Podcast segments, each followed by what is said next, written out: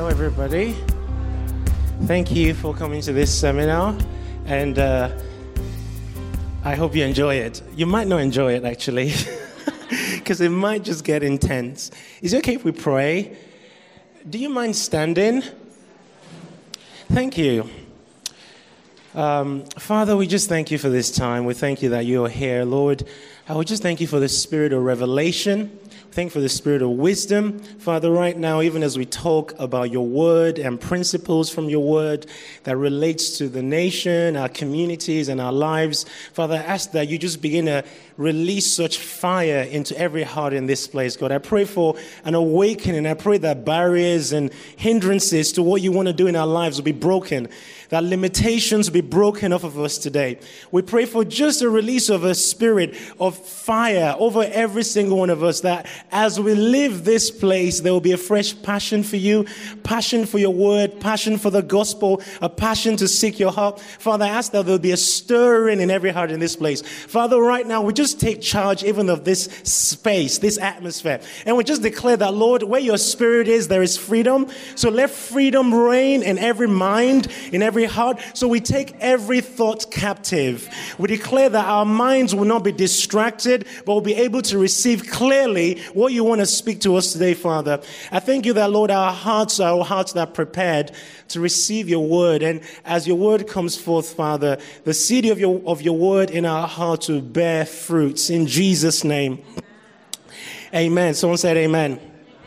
Thank you very much. You can have your seats. Um, So my name is James Aladiran, and um, it's good to see some faces I recognize here. yeah, uh, my name is James Aladiran, and I have uh, been involved in the prayer ministry uh, probably since two thousand seven. How I got involved in this is actually amazing to me, because I never really enjoyed praying, um, like some of you here probably, and I did never really saw the point of prayer. So the fact that I'm leading a prayer ministry from that kind of a background is a testament to the fact that if God can change me, God can change you too. So right now, I do find prayer as the most amazing thing, actually, that I could give myself to. And um, I found it interesting growing up in a family where we had to pray. My parents are missionaries. I was brought up in the church. So there are many times we had uh, family prayer times, and my mom would kind of get us all to pray. And uh, I really never really understood the point of those times. Uh, but as I started to grow in my uh, uh, uh, desire for God, I tell you one thing I did notice, though. Many times at home, I will uh, go into my mom's room, and I'll find her on her knees praying. And even though she wasn't asking me to pray, I just felt convicted by the fact that I saw my mom praying. And uh, I always love to say this. There's something about seeing someone do something you know you're supposed to do that you're not doing that convicts you about doing it, if that makes any sense. So seeing my mom pray, even though I don't get prayer, something stirred in me. And for many Christians, when you hear about prayer, you either feel guilty, or you feel like you're rubbish at it, or you feel like, oh, whatever, you know. So um, I hope my journey would encourage you, because I never really thought I'd be leading a ministry, uh, even... I, I had no plan to be in ministry like I am right now, even uh, in addition to that, not just ministry, but prayer ministry. So the fact that this happened is just incredible to me. Now, something that, that really shifted my perspective of prayer, I'm not going to focus on that so much in this session. I just want to give you a background to my journey, really. Something that really shifted my perspective on prayer is when I was growing up as a teenager, I started to just come across a lot of uh, things about revivals and moves of God. And some of you will be familiar with some of these moves of God. You know, the First uh, Great Awakening, Second Great Awakening, Jonathan Edwards, John Wesley, George Whitefield, and then I heard of David Brainerd, Evan Roberts. You know, all these people who were used by God in years past. Duncan Campbell, Hebrides Revival. I started coming across some of these moves of God, and as I read about them, one of my favorite ones was uh, uh, Charles Finney uh, with the Second Great Awakening. As I read about some of these revivals, I was just struck by the fact that it seemed to me that the Christianity I had signed up to was very different to the Christianity I was reading about. So I, I became very dissatisfied, and one of the things that really struck me was how much of depth the people involved in these revivals had in their relationship with God. So my journey started with this in this place of, Lord, I'm a Christian, I know I'm saved, I know I'm going to heaven, but I don't feel like I know you. I, I feel like we're strangers. In fact, have you noticed, see, it said that a true test of how comfortable you are with someone is how you maintain silence. If if I, if we've not spent a lot of time together and I don't know you, when we meet, there's always the pressure to make conversation, and there's always an awkwardness in it. But the deeper we get with God, the more comfortable we are with His presence, the more we step out of the place of performance, and we step into the place of being with God. So I started on this journey of just wanting to go deeper in God. So I actually discovered prayer by discovering God. What I mean by that is I discovered prayer as a passion for me because I got dissatisfied with my relationship with God. So I always want to make this point because it, this has to be understood clearly. It's impossible to tell me you are hungry for God and have a non-existent prayer life. Impossible. Now, don't get me wrong. You can be in ministry. You can be an evangelist. You can be a pastor and be passionate about praying for your ministry. That's not what I'm talking about. Because there's a difference between being passionate about God's work and being passionate about God Himself. You can be passionate about working for God, evangelism, uh, uh, your role as a pastor, as a leader, growing your ministry. And in fact, your ministry can be growing, impacting the masses, but your heart is dead towards God. So I want you to understand that when I talk about prayer, I'm not talking about just coming to pray and saying, God, I want you to do A, B, C, D. I'm talking about your relationship with God. Okay, that reality became something that I started to go deeper into. And I started to realize God is not a vending machine. God is not just wanting us to come to Him and say, God, I want this, I want this, I want this, I want this, I want this. And then thank you, God, bye. God, God is after relationship. And if it's relationship, it's two-sided. He has invested all He has into the relationship. So He's actually looking for us to invest everything. That's why He said, love the Lord your God with all your heart, all your soul, all your mind, all your strength. And by the way, it's not the greatest suggestion, it's the greatest commandment. So He's asking us to do that because He has done that Himself. Are you with me? So relationship is the starting point of prayer. It's not about trying to just cry out to God for the nations and cry out to God for move of His Spirit in Manchester and Liverpool, wherever you're from. Now, that is important. But many times people start out with, the, the, the, the, they feel the pressure to step into this place of intense intercession and crying out to God for the nation. But in reality, there is no depth in here in their relationship with God. Effective intercession and crying out to God is based on deep intimacy with God. Is anyone alive in this room today? Am I talking to myself? Am I talking to anyone? Okay, I, I, I, I need some feedback. Are you hearing me today? Effective intercession for the lost and for our nation and for our community is based on depth of intimacy with God. They cannot be disconnected. Because oftentimes in ministry, we want to cry out to God for the nation, but there is no depth in here. The reason why Abraham was able to intercede the way he did effectively with God was because he had a deep walk with God. So that was why his words carried weight in the heavens. There's a lot of noise going on right now, but it's not carrying a lot of weight. When we talk about revival, you see, we have to, the word revival can be overused. I don't always use the word revival many times. These days, I tend to talk about a great awakening. Because people think having a nice church meeting is revival. Having people come into your church and church is packed out is revival. Let me say this, bold and clear. It's not revival if the fabric, the moral fabric of society is not transformed. So I'm not talking about a church meeting where we all feel good and have goosebumps and raise our hands and dance around and praise God. Now, that's awesome. I'm talking about the fabric of society where the people on the streets, in the football games, the people in the pubs, the people in the clubs, the people out there are encountering God. And it's not based on my communication gift now. Now, don't get me wrong. The proclamation of the gospel is important in the process of revival. But it's no longer how well I can communicate. It's God is breaking out. So when I say revival, I'm talking about the nation being changed. You know, Great Britain is moving in a direction right now, and it's been moving in this direction for many years. The only thing that's going to change this nation is not a great politician. It's not a great church event. It's a move of God that will shift and change this nation. Are you hearing me? Because we are going so far back away, turning from God in our darkness. The only thing that would cause a shift and masses coming to the kingdom is not a great gifted speaker. It's a move of God. And we have to understand, unless God breaks in, we have no hope. I think it was Leonard Ravenhill that says, uh, prayer de- uh, revival delays because prayer decays. And someone else said, if you go to church on a Sunday morning, you find how popular the church is. Sunday evening, how popular the pastor is. Prayer meeting day, how popular God is. In the West, the prayer meetings are not responded to m- that much. I was in Lebanon last year, okay, and the pastors that were saying to us, the prayer meetings were even more important than the church services. Why? Because there's the Sy- there's the Syrian crisis going on, so the church is trying to handle the humanitarian crisis, and people come into Lebanon, most of them Syrians, are in a lot of just horrible situations.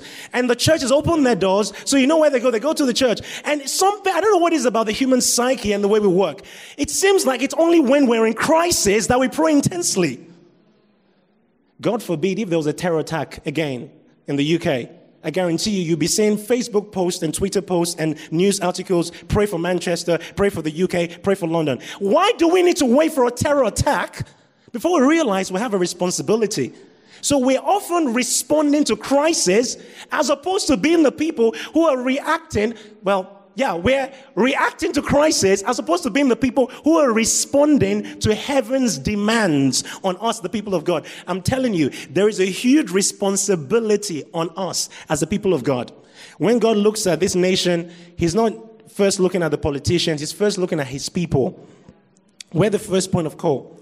So God has called us to be a people that contend for a move of his spirit in our nation. Some revivals I do love uh, to talk about, like the Welsh revival, his famous move of God. You know, when God moved in the nation of Wales, it wasn't just some guys having a church service, even though that did happen. The the nation was transformed. Crime was like almost zero. The police guys, the policemen didn't know what to do. They didn't have work to do. People didn't show up to football games because they were in the church repenting. When's the last time, you know, a football star didn't show up to the football game that he's meant to be paid to play at because he's out of the church, repenting and turning away from sin? People come into Wales and the burden of the presence of God comes on them. They feel the burden of their sins and they turn to God in the masses. There's some of these traits I see in moves of God. And honest, honestly with you today, I'm thinking to myself, Lord, I don't see these traits in our churches today. I don't see these traits much in my life. I've seen glimpses of it in my life, but I don't really see these traits at all. And I am, I know you're the same yesterday, today, and forever. And what you did back then is great, but I know what you're going to do is even greater than that. So if you did that back then, what on earth are you going to do in the years ahead? And how do I need to get ready for that? Because I'm yet to see the move of God like I've read about. And God said he wants to do greater. Now, how many of you know John Wesley? Great. John Wesley led a move of God in the U K, okay? He, he impacted other nations too, but his lifestyle, see, see, see, see, we like to talk about the impact John Wesley had, okay? And how, you know, he preached the gospel and people come on the power of God and repentance and regions and how he ride his horse for so many miles and, and preach the gospel and preach and preach. And we admire the fruit of his life. And I admire the fruit of his life and the impact he had. But we don't tend to emulate the lifestyle that led to that fruit. John Wesley fasted twice a week. He got his ministers to fast twice a week. From what I understand, he probably prayed four a.m. in the morning. Western church, twenty-first century church, do we do that much today? Yeah, we, we want the results that he had, but somehow we don't emulate the lifestyle that led to those real, and we want to see more than they saw. I don't think that's going to happen, people. There is a demand heaven is going to place on us in the days we live in. And I'm telling you, it's so crucial. If we, wa- it's so crucial that we respond to the demands of heaven if we want to see the release of the breakthrough of God in our society like never before. When I saw the, the title of this seminar, "Key uh, Key to Revival Prayer," I, I wanted to. And I'm going to retitle it, Keys, because I'm going to talk to you about maybe two or three things that are very essential for what God wants to do in the nation. And uh, like I made reference to this concept earlier on about Abraham, how Abraham was an intercessor who's, who God was able to come to and talk about the state of the nation. And he was able to talk with God, and his words carried weight with God in a way that it could have shifted the destiny of nations. Those are the kind of people God is calling us to be. Okay, now, it's not just about prayer. It's about the life that gives birth to the prayer. Are you hearing me? One of the things I've seen as absolute priority and necessity, if we want to see a move of God in our society, you know, let's just put a pause on society right now. Let's talk about us. If we want to see a move of God right here in here, because listen, there's no point in me saying, Lord, let your kingdom come out there and let your will be done out there, if his kingdom is not coming in here and his will is not being done in here. You don't have the authority to release it out there if it's not being done in here. Is anyone alive here today? So what I'm saying to you is, let's put a pause on revival out there. Let's talk about revival in here first. Okay? So Abraham's words were able to carry weight because of his level of set apartness to God. As I look through revival history and moves of God, I find that God tends to move when he finds a person or people that he can entrust the weight of his glory to. And those people, listen to this word, are always consecrated vessels. Everyone say consecrated vessels. Now, for some people, that might be like, yeah, I heard that word. I don't know what consecration means. Well, by the end of this seminar, you are going to know what consecration means. See, you cannot ask God to come and use you. You cannot ask God to do all these amazing things in your life if you're not set apart to him. When God has a special mission, he puts a demand on a life for a special lifestyle. You cannot be in the R A F if you don't live a certain way. If you want to be God's revival tool in your community, there is a lifestyle requirement of that. You can't just do it, you can't just be doing the bare minimum in terms of your spiritual development. It's kind of like you want to be a Mofara, but you're not even exercising much. You just do the bare minimum in the gym, and you expect to be able to have that kind of stamina. It doesn't just come on you. You don't get muscles by going to the gym and looking at the weights. You have to do some exercising. In the West, we have subscribed to a comfortable Christianity. We have surprised to, we've subscribed to a fix me quickly Christianity. We've not subscribed to a process of God doing a deep work in us. And I'm telling you, we have great ministries, and I'm talking about myself included. We have a lot of activity we're doing. But consider the early church, please. The early church did not have P A systems. They had no amazing acrobatic dancers and bands. They had no, they didn't have that many gifted communicators like we have today. I mean, we've got more pastors than the world has ever had now in the world. Okay? They didn't have as much as we had. They had less and they did more. We have more and we're having less impact. Something is wrong somewhere. The consecration is not where it needs to be. Because the consecration is not where it needs to be, the impact of the prayer is not having, the prayer is not causing the impact it's meant to have. The prayers are not called, are not carrying weight in the spirit, because the people releasing the prayers are not consecrated people. Now, what does it mean to be consecrated? To be consecrated, you have to be separated. To consecrate, you have to separate. You separate from and you separate to. You disconnect from and you connect to. It's not about what you're disconnecting from as it is what you're connected to. However, you can't be connected to Jesus and the Holy Spirit and not be disconnected from certain things. And sometimes things that are not even looking like sin. Remember what I said? A special mission demands a special lifestyle. And God is calling us to be a people that learn how to consecrate ourselves to him. You know, the best picture I have found to explain consecration is the Olympic athlete. You don't get ready for the Olympics the day before the Olympics.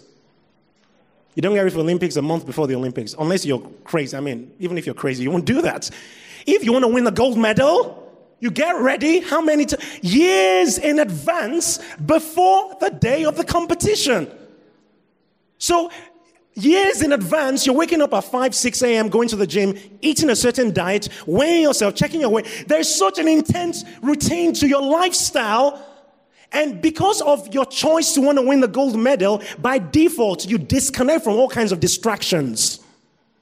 Your friends may want to do A, B, C, D, and there's, there may be nothing wrong with that. However, there's a lot of compromise in the church, but let's not even go there right now.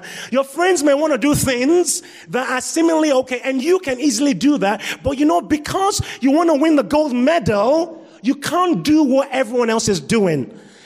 Everyone else may, but I may not, because I have a higher vision, a higher calling I'm giving myself to.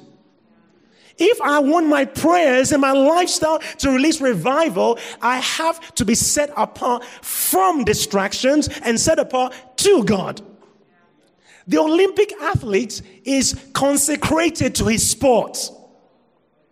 He's focused on winning that gold medal, and if you were to go out and eat with him and he's eating junk food, sorry, and you're eating junk food and he's eating healthy, you're not going to look at him and tell him he's being legalistic. Right? Have you ever heard the word legalistic? We use that word quite a lot in the church when it comes to disconnecting from certain things. Now, I'm not talking about rules and regulations. He's choosing a lifestyle of a narrow focus and strictness because he has a vision of what's ahead of him. The vision of revival ahead of the athlete places a demand on the lifestyle of the athlete now. Not the month before the revival, not two weeks before the revival, years in advance. My question to you is, right now, is your lifestyle showing that you are actually preparing for revival? If the whole world were to live like you, would that be revival? The way you watch certain things, the way you say certain things, the way you live.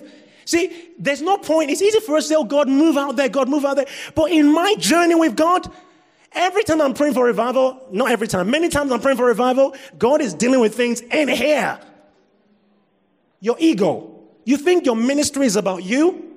Okay, if God were to say your ministry is not going to look big in the eyes of man, but be successful in the eyes of heaven, are you okay with that? Or are you after your name being known or God's name being glorified? Who is this about? Your gifting, your anointing. Oh, by the way, the anointing of God on your life is no sign of his approval of your behavior.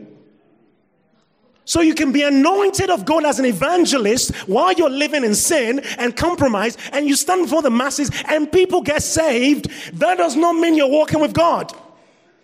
Because the giftings and the callings of God are without repentance. So you can function in a gifting and look good. And this is the problem we tend to have many times in the church. We think because we're having great meetings, that means God is moving and revival is breaking out, without realizing many times we're just riding on the wave of people's giftings. We're riding on the waves of the things God has blessed people with, but we're not really pressing into God. Because when we are really pressing into God, there's one thing I know is going to be evident: holiness. The message of holiness may not draw a crowd, but that's the message that will build the end-time army. You want revival? one oh one revival is holiness. Holiness is the same thing as consecration. See, we think of consecration as negative. Oh, I can't do this, I can't do it. But for the athlete who's thinking about the gold medal, it's not negative that he's not eating junk food. He, he, he, he's excited about the possibility of winning that gold medal, to the point that his disconnection from junk food is not a big deal. So consecration is positive if you have the right vision. But if you're just listening to a list of rules and regulations, the pastor said, I can't do this, I can't do it, and, you're, and all you're thinking about is that, then you don't really understand what consecration is. Another point you need to understand is this: there's a difference between holiness and morality. There are many moral people out there that are not Christians.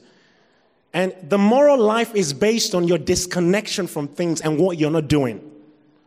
Holiness is not about what you're not doing as it is who you're connected to.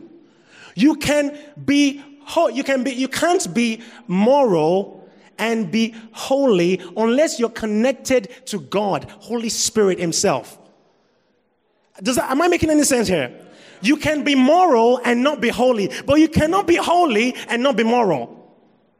Because morality is based on, I'm not doing all these things. So many people come into the church, even as Christians, and think, well, it's all about all these rules and regulations, I'm not doing all these things. But you're disconnecting, but you're not connecting.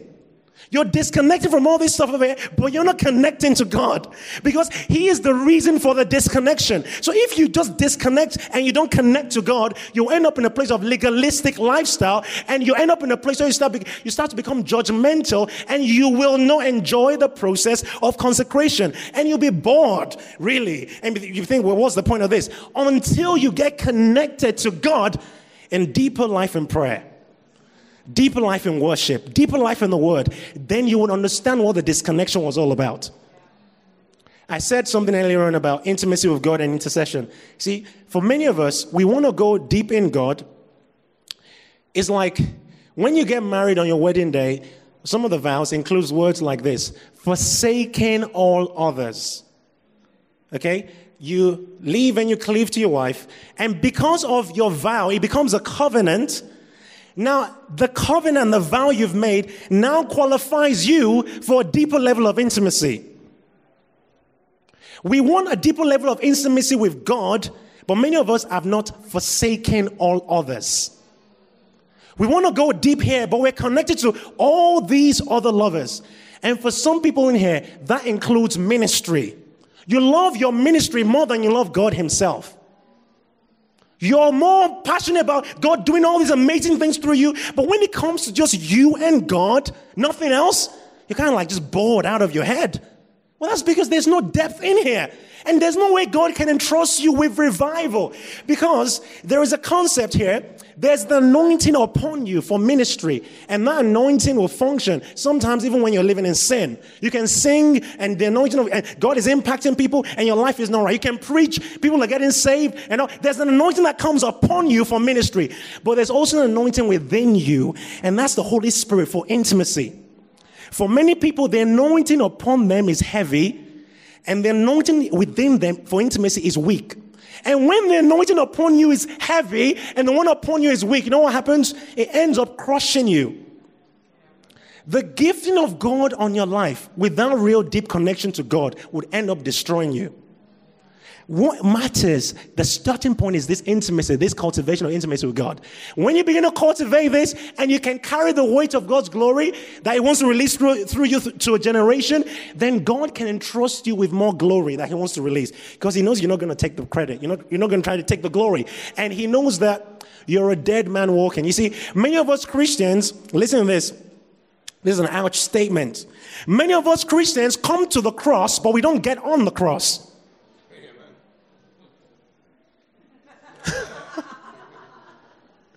We sing about the cross. Thank you, Jesus. But the same Jesus said, you also take your cross right now. When was the last time you died on that cross? Because you should be dying on it every day. You're a living sacrifice, right? Most people are not dying. We're just allowing egos to build up. And you see, the more you're consecrated, the more you learn how to die. And the more you die, the more you walk in humility. And the more we all begin to walk in these things, the more we get rid of all those issues that generally tend to stop moves of God.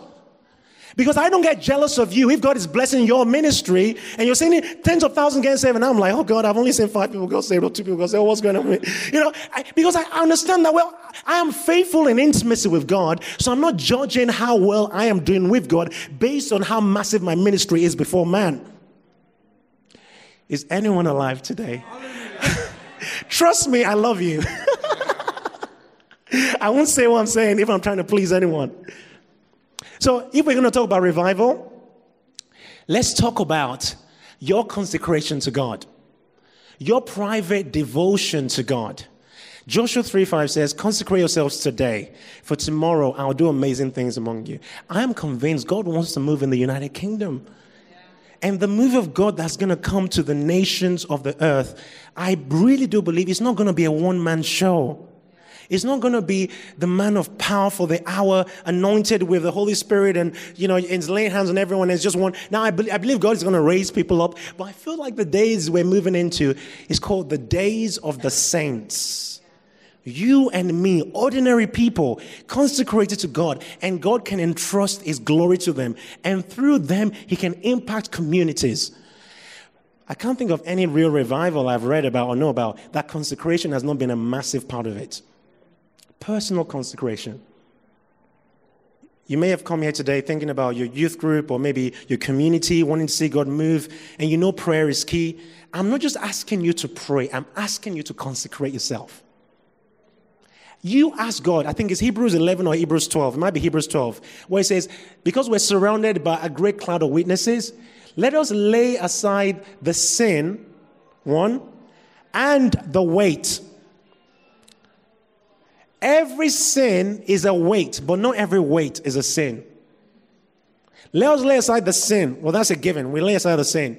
And the weights.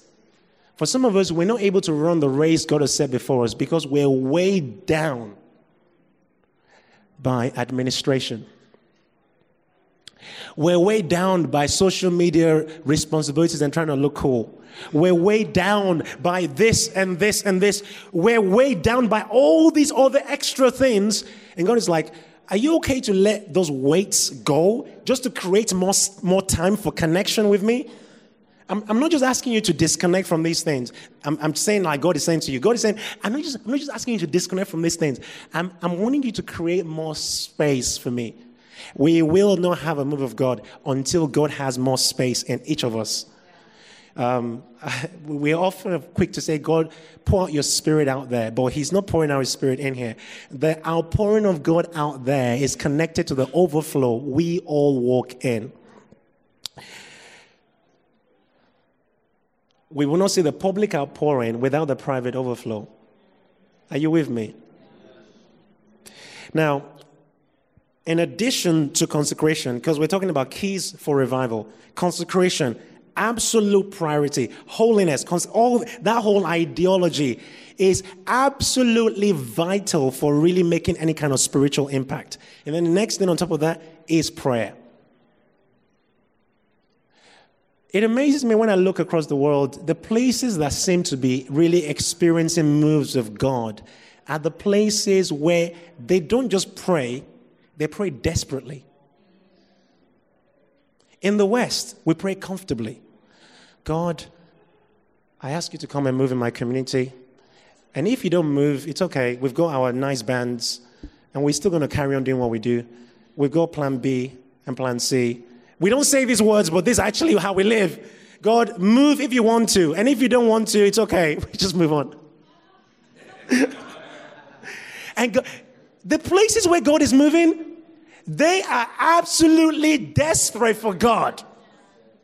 So we need to get to that place of desperation in our prayers. Now, it's not like we just conjure it up. We we we just need to realize our true state. We are kind of like the Laodicean church in Revelations. The Western church is like the Laodicean church because we think we're rich. We've got all the equipment, we've got all the gifted speakers, we've got all the, we've got all these things externally, so we look at all the external things and think we're doing okay. But from heaven's perspective, heaven is saying to us, you're poor, you're miserable, you're, you're and you're blind. You're poor, you're miserable, you're naked, and you're blind. But we don't actually realize our true state. The more we learn to see our true state before God, in other words, our spiritual bankruptcy, the more we're going to run to God in desperation, realizing he's the only one we need. But many times it's very easy. It, it, it, in fact, it's easier to lean on these external props. I always like to say, I'm lifting up an iPad now. The Apostle Paul did not have an iPad in his, in his, in his prison cell to listen to Matt Redman and Tim Hughes while he prayed. All he had was the scriptures and Holy Spirit. Do you have any walk with God that is of any depth without external props? Do you realize your, your need for God? Do you realize how much you really, really need God? Or are you comfortable? Because if you're comfortable, I'm here to shake you out of that comfort. Like, wake up! The, We, we can't just we can't just be in the church, just singing our nice praise songs and looking out there. I know people are getting saved. Don't get me wrong. People are getting saved every day in the U K. But not to the degree we need to see people get saved. There's millions out there. And Psalm two said, I'll give you the nations. Nations is not one hundred people. Nations is not five thousand people. Nations means millions of people. Okay, so as much as we're excited about the ones and the twos, God is also thinking about the nations. So there is a sense of, uh, there's a need for our eyes to rise, to really see our true state and the state of our nation, and let real desperation begin to rise within our hearts. And that desperation is going to lead us to prayer. First, personal prayer. The reason why our corporate prayer meetings are not effective and explosive is because our personal prayer lives are dead and boring. The more you catch the fire of God when you're alone, the easier it is for you to come to a corporate prayer meeting. In fact, you're going to have a greater desire to want to come to a corporate prayer meeting. I think it was Charles Spurgeon that said something like this: the prayer meeting is like the spiritual gauge, I'm paraphrasing here, to measure where the church is at spiritually. When the church is on fire, the prayer meetings are well responded to. When the church is kind of dead, you see it in the prayer meetings, everyone is just disconnected. Door. I mean, are we having a funeral or are we praying to a living God? Our prayer meeting is like, are we serving? Do we really believe what we're saying here? Do we really understand the power of what goes on in the spirit world when we pray? I'm not here to talk about all that stuff, but we got to understand your personal prayer life needs to shift. Now, now I know I am the one speaking this right now. Let me look at the time. I know, I know I'm the one speaking this right now, but even today I'm in a prayer room, I'm praying saying, God, I want to pray fervently like Elijah. I want to move, I want my prayer life to go to a new place. I am not comfortable where I'm at, thinking I have arrived. There's no such thing as arriving anywhere, because Paul even said, I'm pressing on. He never stayed in one place. So if you're in a place in your walk with God where you don't want to pray, you don't want to read your Bible, it's a sign that you're spiritually dying. Because in the natural, if you lose your if you lose your natural appetite, if you don't want to eat in the natural, it's a sign that something is wrong. If you lose your spiritual appetite, you don't want to pray, you don't want to read the word, you don't want to fast, you don't want to see God, it's a sign that something is wrong. And you better start to address what is wrong. Otherwise, you're going to wither away and die, spiritually speaking. You could be raising your hands and saying amen to all the preachers while you're dead spiritually. And then going to church and saying to the pastor and saying to the leaders, you know what? I feel like I'm not being fed here. Anyone heard that today? I feel like I'm not being fed. Yeah, I hope this will be the last time you ever say that, because I'm going to say something right now. My four-year-old can feed himself. What do you mean you're not being fed? Have you lost your Bible? Have you lost your worship life? Have you? What do you mean you're not being fed? You've been a Christian five years, ten years, you know, you can feed yourself. In fact, the best meal you have, the best spiritual meal you have, should not be the meal that you eat at the church. It should be the one you make for yourself with the Holy Spirit at home. What is your private walk with God like? Is there much life to it, or is it dead? If it's dead, I want to say to you, let's not just be talking about revival out there. Let's start to say, God, revival in here. Revival in here. I don't just want to say, God, do it out there. Do it in here. Because if each of us will catch this reality on the end of this meeting, you go home, you have a prayer life, you start to press into God. Now, don't get me wrong. I'm not saying prayer is always easy. Prayer is hard sometimes. And the reason why prayer is hard many times is just because of the body, the flesh. That's it, really. I'm up here talking about prayer. Doesn't mean I find prayer easy all the time. But I have learned how to press through the flesh. And for many Christians, when they start, it's so hard. And they're like, oh, this is so hard. I feel like I'm just not, my prayers are hitting the ceiling. It feels like I'm not making any difference. You can't allow that to stop you, because you're just, you're just coming against the flesh and barriers and distractions. You have to learn how to push through.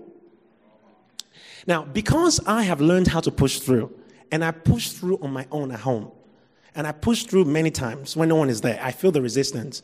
It's like I've built some muscle for breaking through. So when we come together and there's five of us and I say, let's pray, if it's feeling hard, I'm not going to be silent and just say, oh, it feels weird here. And, you know, I know how to break through, so I'm going to do what I do at home. If you don't know how to do that because you're not being at home, you're not going to be able to do that in a corporate meeting. The more you learn how to break through, you learn how to break through, I learn how to break through. When we come together to pray, we know how to release prevailing prayer. It all starts in the private place of your home. And I know this is a hard message for some of you. But uh, like I said before, I do love you, seriously. That's why I'm saying these things. We need to catch the fire of God in our hearts. I want your personal prayer life to be hot. Now, I'm not saying I find my personal prayer life easy all the time, but I contend for fervency and intensity and a real connection with God. And when the connection is not there, I know it's not there. And I push through for it to be there. Even if everything looks good on the outside, I want things to be good on the inside. So that's my priority. And I've got to carry revival. And, you know, I've not seen revival in the scale I want to see the nation transformed, the community transformed. But I have seen revival in here. And sometimes I've seen revival around me. I'm like, God, I want to see more. I want to push for more. And I read about stories of God moving in places like Uganda, other parts of the world. And honestly, I read about these stories and I just think to myself, it feels like we're just doing child's play in the West. Some of these guys, they pray all night, days on end. Fastings. We like our food. I like my food. And, you know, I have a love-hate relationship with fasting.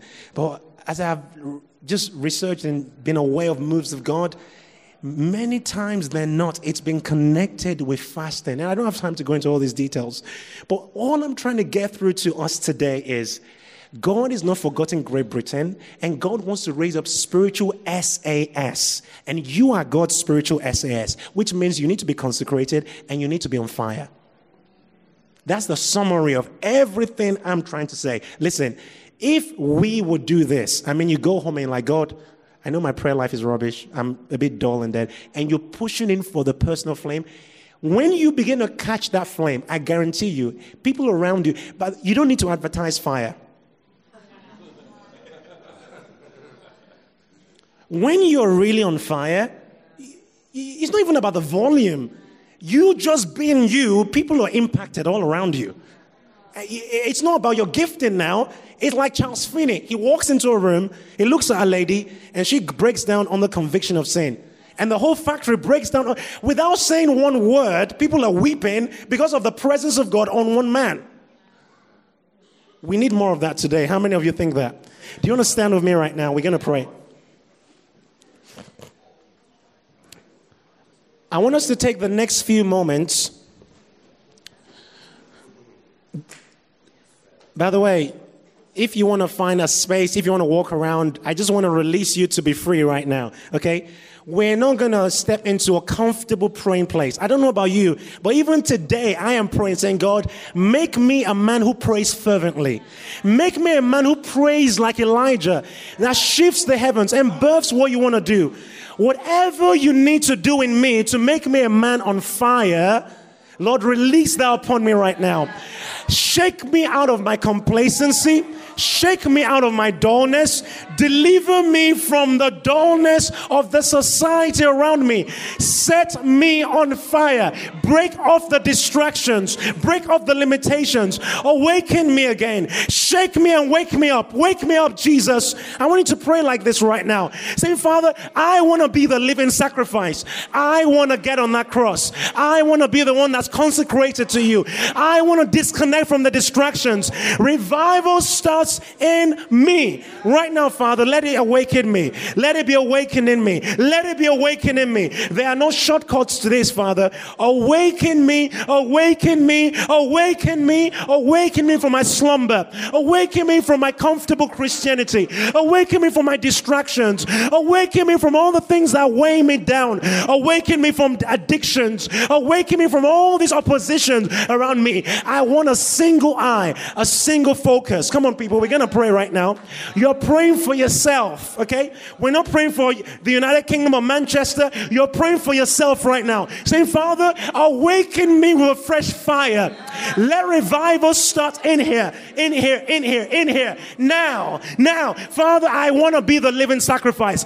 I repent and turn away from prayerlessness. I turn away from all the weights of this world that's kept me going very slow. I turn away from that right now. And Father, I want to be a living sacrifice. I present my body on the altar. I present my life on the altar. I have got to be baptized with the Holy Spirit and fire. Holy Spirit and fire. Holy Spirit and fire in this room today. Father, release. Release your fire as we give ourselves to you, as we disconnect from distractions. Set us ablaze. Set us ablaze. Set us ablaze. Set us ablaze in the name of Jesus. We're asking for a fresh awakening. We're asking for a fresh awakening. It starts right here with us, Lord. We're not looking anywhere else. We are the ones that need to be revived, Father. Revive us again. Revive our hearts again, Father. Oh, a fresh awakening, Lord. Oh, just cry out to God right now. Release your desire to God. Be authentic. Be real with God. Don't try to speak religious language. Just be real with God. Confess whatever you need to confess. Let go of whatever you need to let go of. Be real with God and invite him to do a deep work in you right now. He is here now, listening in and ready to come in as you invite him. Just be real with God and open up your heart to him right now. Father, awaken, awaken, awaken, awaken. It starts right here, Father. Oh, Jesus. Malana mazana maya katala. Ya, ya, ya, ya, ya, ya, ya, ya, ya. Oh, Father, we're asking for a fresh download, a fresh download of the hunger that's necessary to birth the move of God that's necessary in our society. It starts with us, Father. Let the sense of being uh, uh, full spiritually on the wrong diet, let that sense be removed. Let our spiritual appetite be restored right now. Spiritual appetite be restored. Hunger for the word be restored. Hunger for prayer be restored. Hunger to seek your face be restored. In the name of Jesus, we ask for a renewal of appetites, a renewal of hunger, a renewal renewal of our heart for you, Father. Realign our vision, realign our hearts, realign our priorities. Start right here with us. Give us a vision for who you are and what you want to do in us and through us. Oh, Father, bring your order. Bring your order into our lives. Now, Lord, we want to be a people who are rightly aligned with you, rightly positioned, rightly aligned for what you want to do. Oh, Jesus, start right here, Lord. Start right here, God. Oh, Lord. Jesus. Oh. Father, let this be a turning point. Let this be a turning point, a shaking away of a cycle that has been accepted as normal, that's actually abnormal. Let this be the breaking of the cycle. Every cycle that has been going on in our lives, that's been accepted as okay, that is not okay, let it be broken off in the name of Jesus. The cycle of addictions be broken off. The cycle of, of oppression be broken off. The cycle be broken off. Break off, break off, break off in the name of Jesus. Let the cycles die. Father, let a new vision arise in, your, in us. A vision of you. A vision of Jesus and his eyes like fire. A vision of you and your passion for the lost. Arise within the heart of every single person in this room, Father.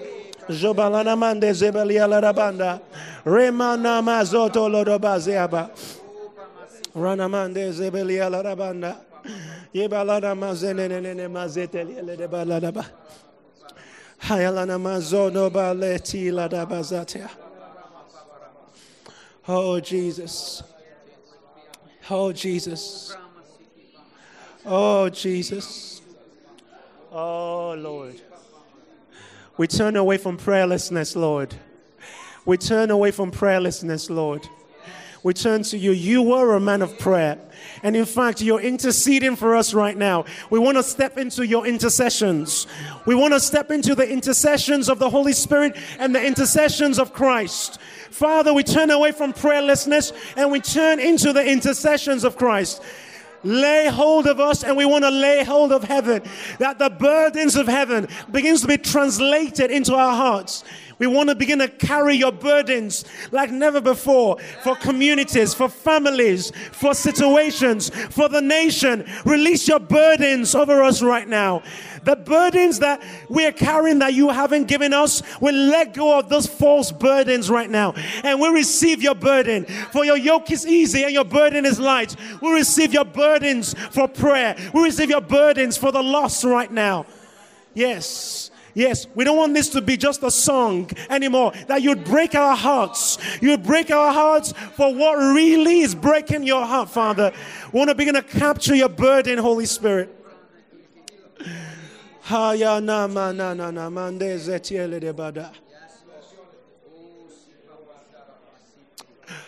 Oh, Lord.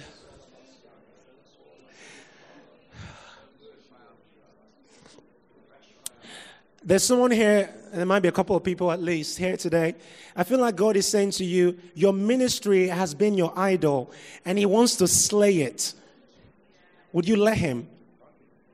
Your ministry has been your idol. You've almost put it above God Himself.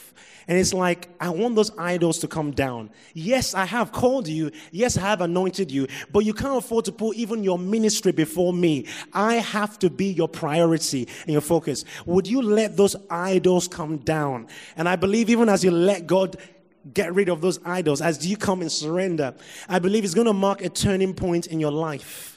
You're going to find a new release. The places where there's been blockages, you're going to find a new release. Father, right now, just pray for that, Lord, that there will be a breaking of those idols, a real surrender, a release, a release, a release.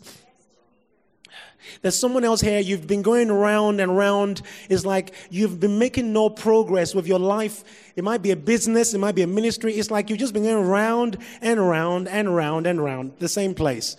And I believe God is saying to you, lift up your eyes to the hills. Fix your eyes on Him. Because you don't need to go around this mountain again. Enough of going around this cycle. You're, you're, you're repeating this same thing over and over again. God is like, I don't need you to be doing this. I've got greater things for you. However, lift your eyes to the hills. For your help comes from me, the maker of heaven and earth. And He wants to lift you from the valley to the mountaintop. That you begin to see things with a fresh perspective. But you have to lift up your eyes to Him.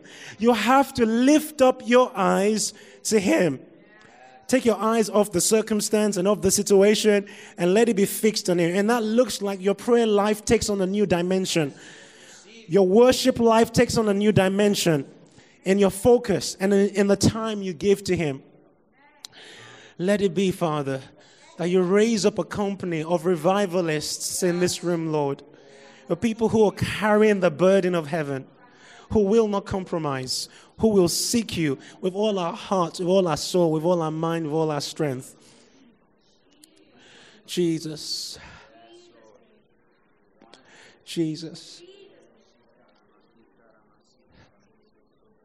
Jesus. I see some other people here where you want to see, I, I think, I mean, I just feel there's, I mean, it's obvious that there's a lot of evangelists in this room. And you want to see many people get saved. And I see some of you operating in like, um, I don't know how to call it. It's like a word of knowledge, but it's in prayer. Like, you're going to begin to pray for your community. As you step into prayer, you're going to begin to pray for maybe a group of young people. And as you pray, God is going to begin to show you what is binding them. And you're going to begin to pray by revelation. And as you have the breakthrough in your prayer times before you see them, when you see them, as you speak, your words are just going to penetrate so easily. And the gospel is going to make more sense. Some of you have been fighting to preach the gospel in your flesh. You've not fought the battle in the spirit. And I see that as some of you begin to pray for some of the people that God has called you to, it might be a community group. Group that God has called you to, as you really begin to push deeper in prayer, God will begin to show you some of the things binding them. And as you begin to pray in authority and in the spirit, you're going to begin to have breakthroughs, and you will see the manifestation of the breakthrough in their salvation. Let it be, God. Let it be, God. In Jesus' name. In Jesus' name. There's a pastor here, I think, and I feel like God is saying to you, stop trying to grow the church. I will grow the church. Because I said, I will build my church. It's not, it's not your ability that makes the church grow. It's my grace on your ability that makes the church. So don't invest all your energy in all these seminars and activities. Not that that's wrong, but I believe God is saying invest just as much, if not more, effort in your spirit and in engaging with my spirit, because there's a grace I want to release upon you that's going to make leadership so much more easier, so much more effective, and you're going to easily begin to see people not just come to salvation, but even commit. Because you've been struggling with commitment and saying, oh, people are not committed, they're not really engaging. And God is like, those things are going to become easier as you begin to press into my presence, and I will give you the keys. It's not your responsibility to make it all happen. Just go after me. Yes. And I will release a grace that causes your church to have the impact it's called to have. And also, I believe God's saying, I don't know if it's the same person or someone else, that just stop the comparison. Even with your church and the other church, or you mention the other ministry, stop the comparison, because the assignments are different. So, Father, I just break off that spirit of comparison and that spirit of limitation and that spirit of envy and jealousy that makes us makes people here feel like they're not having any impact. Lord, I just I just release that real sense of identity of who you've called them to be in you and your vision for their lives, Lord. Can we all just lift our hands right now? I'm going to round up. Father, I thank you. As we lift our hands to you right now, we ask for a fresh grace for prayer. Just pray that right now. Say, Father, baptize me with a fresh grace to pray. Ba- Father, baptize me with a fresh grace to cry out to you. Father, baptize me with a fresh hunger in my prayer life. Baptize me afresh now, now. Baptize me. I lift my hands to you as a sign of surrender, knowing that I cannot do this in my strength. It is not by my power, it is not by my might, but it is by your spirit. So, Lord, I receive the spirit of grace and supplication. The spirit of grace and supplication rest upon us, Father. Raise us up as intercessors. Raise us up as evangelists. Raise us up as warriors in the spirit. And let all the limitations be broken right now in Jesus' name. That we break through in the realm of the spirit. We advance. We move forward. We are warriors. We're not going to retreat. We advance in the name of Jesus. I thank you for faith arising right now in your warriors. I release faith to evangelists in this room who are tired, who are weary. I release strength right now to you. Where you're feeling weary and tired, I release the energy of God right now into your emotions, into your mind, into your body, into your team, into your ministry. I release fire and life over you right now. Let the tiredness break off. Let the spiritual dullness break off. Let the limitations break off right now in Jesus' name. I release you into your calling. I release you into a place of fresh fire in the name of Jesus. Yes, I speak over you a renewal of strength. A renewal of strength where you're tired and where you're weary. I release a strength to you right now in the name of Jesus. In the name of Jesus. In the name of Jesus, we strengthen the feeble knees and we strengthen and lift up the weak hands in the name of Jesus. I just see quite a few evangelists in this place who are just tired. You're just weary. You're just discouraged. And I believe God wants you to be full with courage right now. I release the courage of God into you right now. Courage. Courage. Be strong and courageous. Be strong and courageous. Arise. Arise, warrior. Arise, evangelist. Be strong and courageous. Hallelujah. Hallelujah. Well, we give praise to God. Come on, let's give praise to God. Hallelujah.